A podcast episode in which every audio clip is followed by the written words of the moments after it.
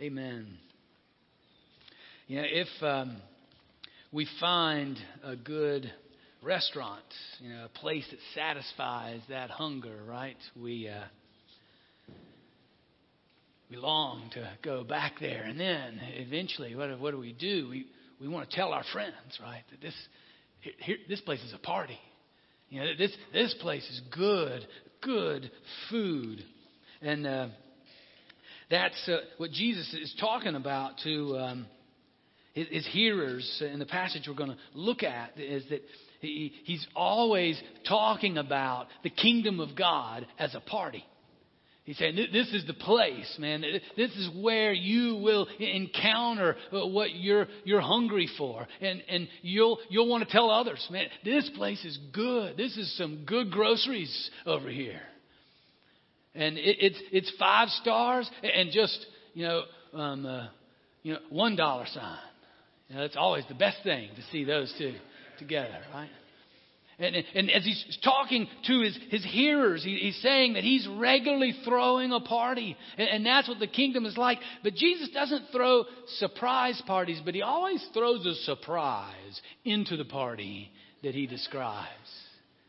He's just always throwing that in. So that, that's what we're going to see here in uh, both a, a real encouraging, enlivening word, but also a challenging word uh, a, a, word that will um, give us uh, um, a uh, little bit of a oh, yeah, a little bit of a oh, a challenging word about how we respond when we when we in do indeed engage with Him, and what we are looking for, we find, and what then does He call us to do in response?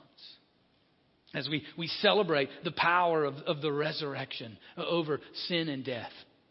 It, it's not one that, as we'll see about this party, that we just keep and celebrate in, in our own uh, little um, uh, little party, but we are sent um, to invite others to that party. All right, it's uh, um, Matthew or Luke uh, chapter 14, um, starting with verse 15, found on page 849 in our, uh, our Pew Bible. Let's, uh, let's pray together. Gracious God, thank you for your written word. As uh, we've heard, it is where we find words of life, where we find the words of your kingdom, uh, the, the words of what it means to follow after you and be your people and, and celebrate you in all that we say and do. Uh, so meet us, teach us. May your spirit help to so that we all will hear together and individually what you are saying to us. In the name of Jesus we pray. Amen. All right, uh, um, uh, chapter 14 of Luke, starting with verse 15. Hear the word of the Lord. One of the dinner guests, on hearing this, said to him, said to, to Jesus, Blessed is anyone who will eat bread in the kingdom of God. Then Jesus said to him, Someone gave a great dinner and invited many. At the time for the dinner, he sent his slave to say to those who'd been invited, Come, for everything is ready now. But they all alike began to make an excuse. The first said to him, I bought a piece of land and I must go out and see it. Please accept my regrets. Another said, I've bought five yoke of oxen and I'm going to try them out. Please accept my regrets. Another said, I've just been married and therefore I cannot come. So the slave returned and reported this to his master. Then the owner of the house became angry and said to his slave, Go out at once into the streets and lanes of the town and bring in the poor, the crippled, the blind, and the lame. And the slave said, Sir, what you ordered has been done, and there is still room. Then the master said to the slave, Go out into the roads and lanes and compel people to come in so that my house may be filled.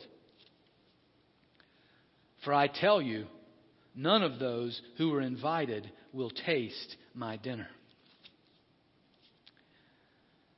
First, recognize the, the context, the situation in which Jesus tells the story. Once again, you know, somebody says something and Jesus answers them with a story. That then we're set to apply in what he's saying. What, what, we're told is that there's this one of the folks that are hearing him, probably one of the religious leaders of the day. Uh, you know, he gathered with Jesus as they were gathered listening to him and eating with him, and he said, you know, blessed uh, is the one who will eat in, bread in the kingdom of God. You know, blessed is the one who gets to be with God, you know, in the future, looking ahead to that future day. And then Jesus tells this story. And he tells this story in, in, a way to challenge the religious folks of the day because they've grown rather comfortable in their religious habits, in their religious structure, in their religious community. And Jesus is trying to shake them up. And, and that's why uh, he responds with this story. And he ends with the story with a very challenging, you know, cutting remark. For I tell you, you know, he, he's telling the story in third person. Then at the very end, he then turns to the crowd and says, I tell you, now those who are invited, none of those who are invited will taste my dinner.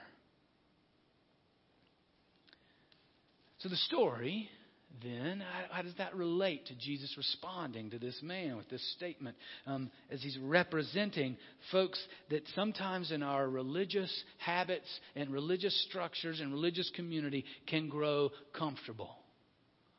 That we're okay, you know, just sort of just celebrating we get to be with Jesus in heaven. And Jesus corrects that.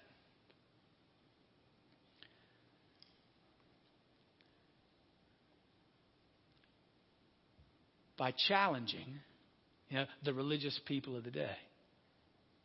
All right, so he sends the folks. Now, uh, just a little bit about the understanding of the context of this parable.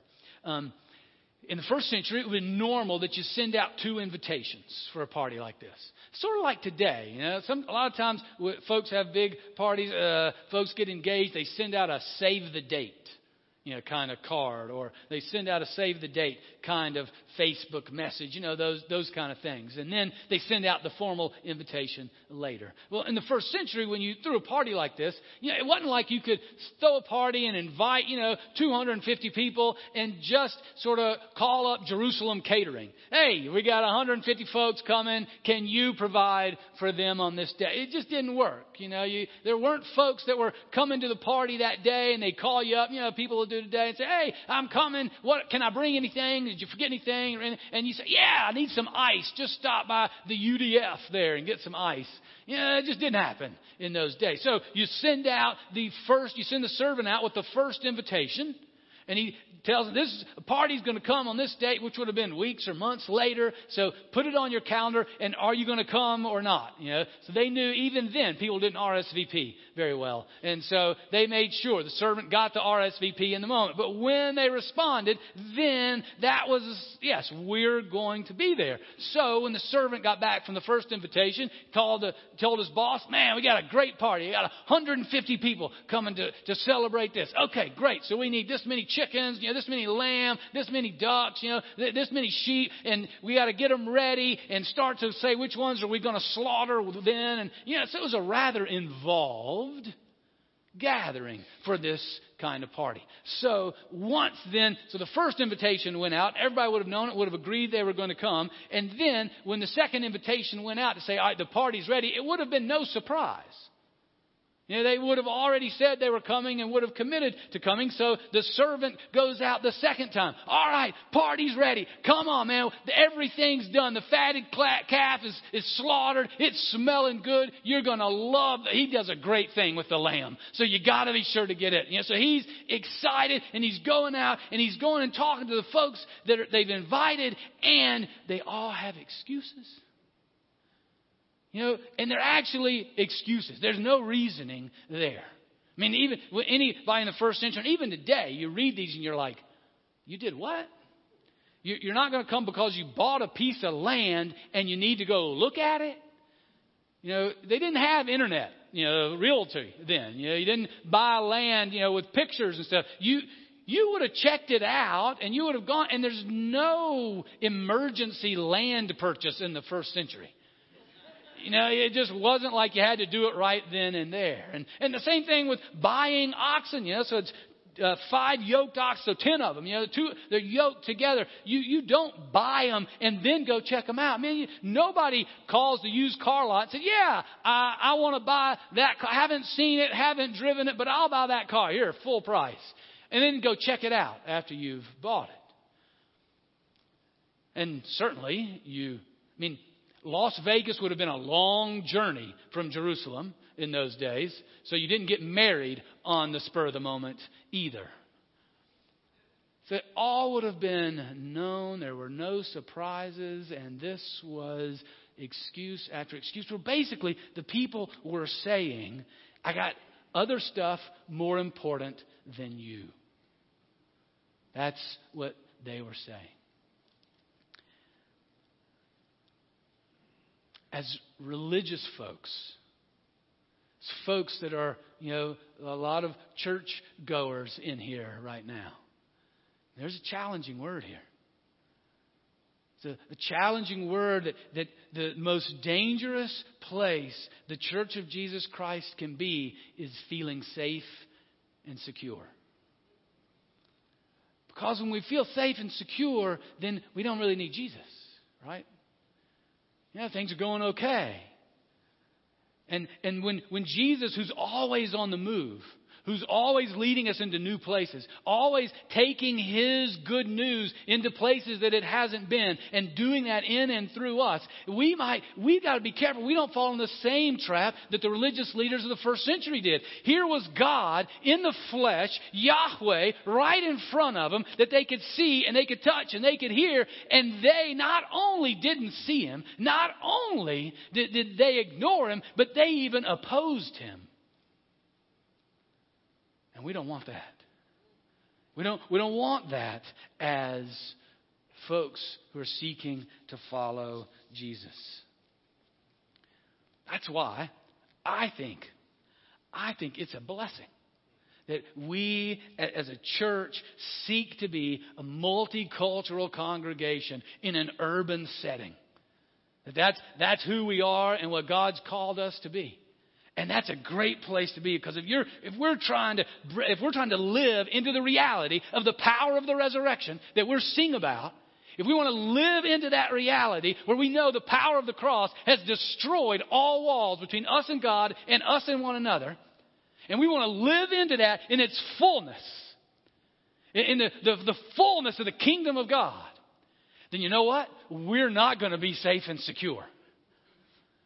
That's just not an easy journey. I mean, just read the newspapers, right? Just watch the news. Breaking down barriers of economics and class and, and race and ethnicity.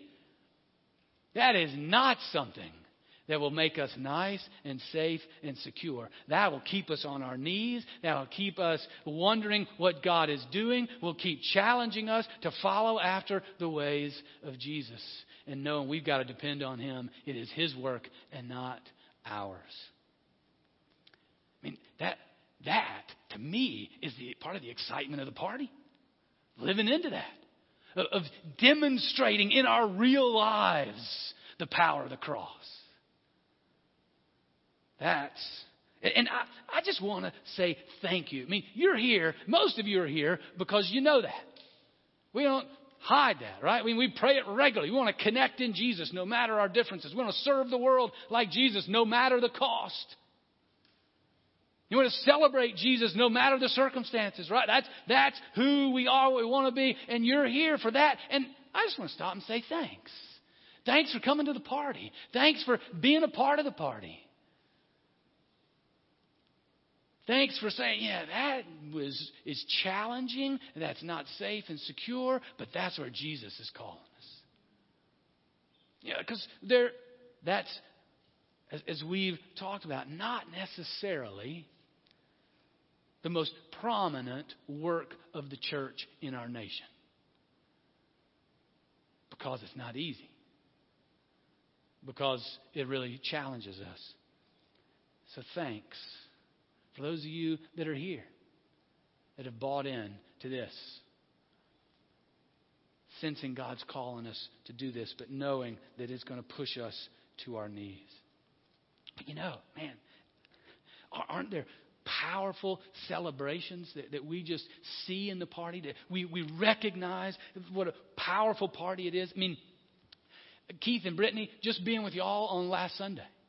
You know, just being with y'all and, and Sanaya and Jeremiah and Caden and, and baptizing y'all, you know, and, and just celebrating with, with y'all together, the whole whole family up front. I mean, there was such a I, I lived on that joy for most of the week. I mean, that, that party went on. So thank you for letting us enjoy that and celebrate that party with you. You know, even, even at Ed Loop's funeral on then Monday, yeah, it's crazy, isn't it? We have a party at funerals. But that's the power of the cross. That's the power of the resurrection. Yeah, and, and, and April and joining with y'all and the family and, and just knowing Ed's story. You know what? One of the ways that, that Ed was a, a father and grandfather to that in that family for 30 plus years is because he knew April's dad. And at April's dad's death, as he was dying, he asked Ed, Ed, will you take care of my family? And so he did.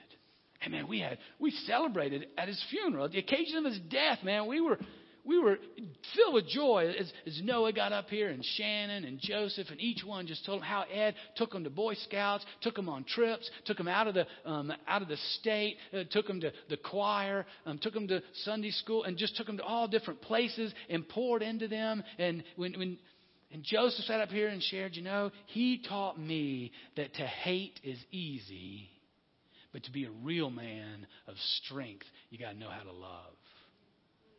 Know, I mean, man, I was living off of that all week too. I mean, it was a, it's been a party all, even at the occasion of death, and that's what we get to celebrate because we're invited to the party.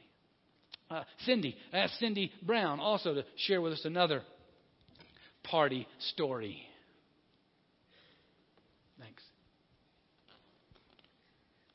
Good morning and uh, afternoon, depending on whether your watch is fast or slow.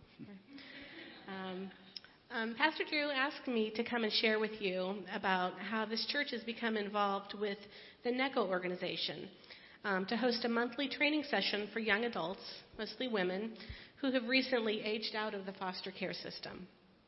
NECO contracts with um, Hamilton County um, in order to facilitate the training and oversight for um, and of foster kids and foster families, um, and also to help equip the foster kids after they become 18. I, along with other members of this congregation, have come alongside these NECO youth. Volunteers have provided um, a wonderful lunch for each session. Um, they've donated gift cards that the kids will use throughout the month to help them out. Um, and there's also a group of women who have attended these, these monthly gatherings. We're slowly getting to know these kids. Penny Sauer was even invited to teach about finances at the last gathering. As is often the case, God has bigger plans than we do. Um, one of the young women in the group was due to deliver a baby this month. Her NECO friends suggested and helped to plan a baby shower. We hosted this baby shower here and the church showed up, we gave her lovely and useful and much needed baby gifts, and her cup overflowed. One week later, um, and two weeks before her due date, Kristen Martin activated our group chat because mom was on the way to the hospital and she was going to have her baby two weeks early. Um, the church stepped up again. We were able to quickly um, make sure that this mom was not going to be alone at the hospital during this life changing event. I was able to spend some time at the hospital with this mom and her friends, which also included our baby shower planner. So while spending time at the hospital, um, I ended up going down to the emergency room with the NECO friend because she'd not been feeling well, and so she needed to be checked out. Um, I ended up sitting with this very scared young woman, and I was able to speak with her about faith and about Scripture and how the Lord can um, help us not to be afraid. She um, shared with me how um, she was exposed to faith as a young child. Um, um, during, she had many happy memories of spending time with um, a faithful foster family. We talked about Isaiah 49:16, where in the NIV it says, "See, I have engraved you on the palm of my hands. And so she asked me, So I write God's name on my hand? And I said, No. He writes your name on his. And she had never heard that before. Um, soon the doctors um, gave her a clean bill of health, and we were able to go back upstairs to visit with our friend who was in labor.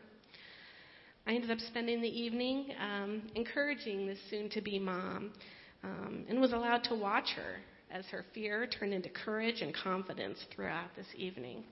She began to realize that she could do this. Um, I was not there for the big event, and I will spare you all the details. But um, mom and baby are doing fine, and she has a beautiful little girl. Um, we've been able to continue to support this woman um, and to encourage her when she's tired and she just needs a friend to talk to. So, what else do we do when um, our friends have a baby? We provide meals. And again, the church has been able to step up. More families are becoming involved um, as they prepare and bring meals for this young mom. So, there's room for the church there. And now, since this um, weekend, I have become texting and phone buddies with my newfound NECO friend, the baby shower planner. We've been able to spend some more time together. I have to tell you, this journey has, has not been easy for me. I've spent a lot of time wringing my hands. Um, what if I do something wrong? What if I say something stupid? What should I say at all? Um, so last week, as Drew was talking about that 2 a.m. phone call, I was not very amused. I just wanted him to stop talking to me. Um, I ended up receiving um, the best advice from one of the NECO case workers. Her name is Erica Berger. And she responded with just two words that have changed the way I now approach my relationship. Just listen. Because when I just listen, the Holy Spirit has room to tell me what to say. He helps me give this young woman the type of support that she needs the most. And also, when I just listen, I can hear this woman's story. I can honor her and I can allow her to feel valued. The Lord is using this church's new relationship with NECO to invite outsiders to his party. Um, and I invite you to join in with us. I have told you only about two young women, and there are more.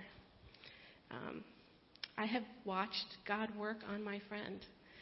Um, she's looking forward soon to walking in through the doors of our church.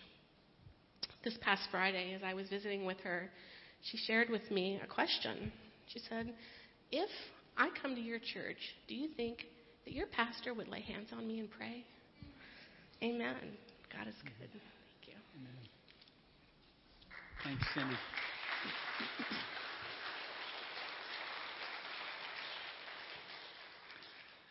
Joked with Cindy. Um, I said, "Well, okay, be sure to fill those forms out in triplicate about praying with people um, uh, in the uh, in the service, and then we can do that. You take care of that, right?"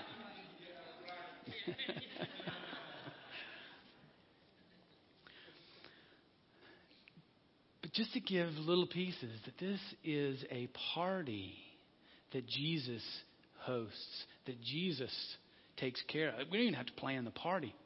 We're just inviting folks to participate. And back, back to the story that, that Jesus tells. So the servant comes back and tells him, you know, well, these folks aren't coming. And so he says, all right, well, then go. Go, go to the street and the alleyways. Go to, go to the people, go to the cripple, the lame, and the blind. Go to the people that, that don't get invited to these parties. Go, go to the, the people that society says are outsiders, that are outcasts. Go to them. And, and, the servant comes back and tells him, All right, I've gone to them. There's still room. There's still room at the party. Well, then the, what does the master say? All right, go. Well, then go in the highways. Get on the interstates. You know, go to the interstates. Go to the, it, actually, the best translation of the second word there is hedges. Go to the hedges. What do we build hedges for? Hedges are boundaries. It says, go to the boundaries. Go to the boundary lines. Reach over those boundary lines. Cross through the boundary lines. Bring them in because this party is for everyone and anyone who will hear the, the invitation. Go get them. And then, you know, it's, what's wild, and Jesus does this a couple times. That's where the story ends. This is one of his techniques where he stops. He doesn't tell you what happens. What, what happens? What, does, does he go? I mean, we need resolution. We, we need a Hollywood ending here. You know, where does he go? Well, the reason that he does that was a teaching technique that he would use and was used. He does it a couple times. But He doesn't tell the end of the story because what he's telling his hearers, you now write the script. And you're going to write the script with your life. You're the servant. Do you go on the highways? Do you go to the hedges? Do you go and invite folks to the party? That that go. Mean, for us, you know, think about the block party. Is there not a perfect another perfect illustration of this passage? Then right there. The party's planned. You, you got folks on stage. Food's going to be there. You got folks jumping in bounce houses and playing cornhole. You got prayer tents. You got folks talking about Jesus. You know, and a host of other things. Just go. Just simply invite folks to this party. If they don't come, they don't come. You don't have to say some of the things Jesus said. Just go find some of the people that will. Just invite them to the party and enjoy and celebrate. And, and, some of you know we, have got a capital campaign that we're planning. and We'll be talking more about over the course of the fall.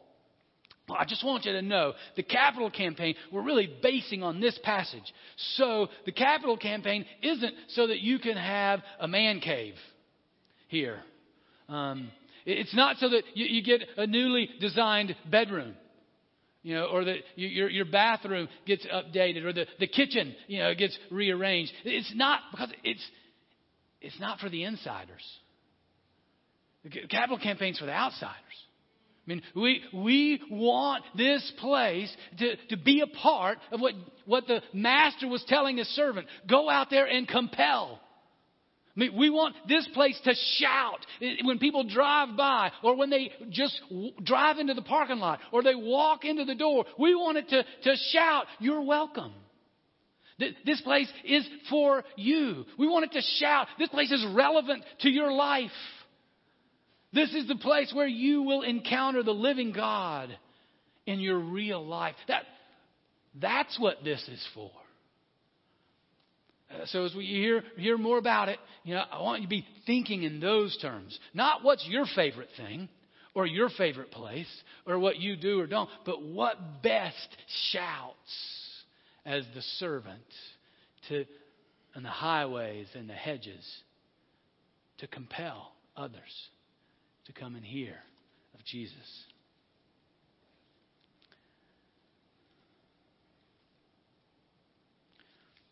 Because we've already shared just a few of the ways that it's a party. We've been singing about how it's a party.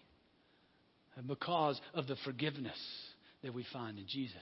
Because, as Helen was describing, the, the life that we find in Jesus. The meaning and the purpose, the truth. And, and we want to invite others. I mean, I want it. You want it. And most importantly, we know that Jesus wants it. Amen.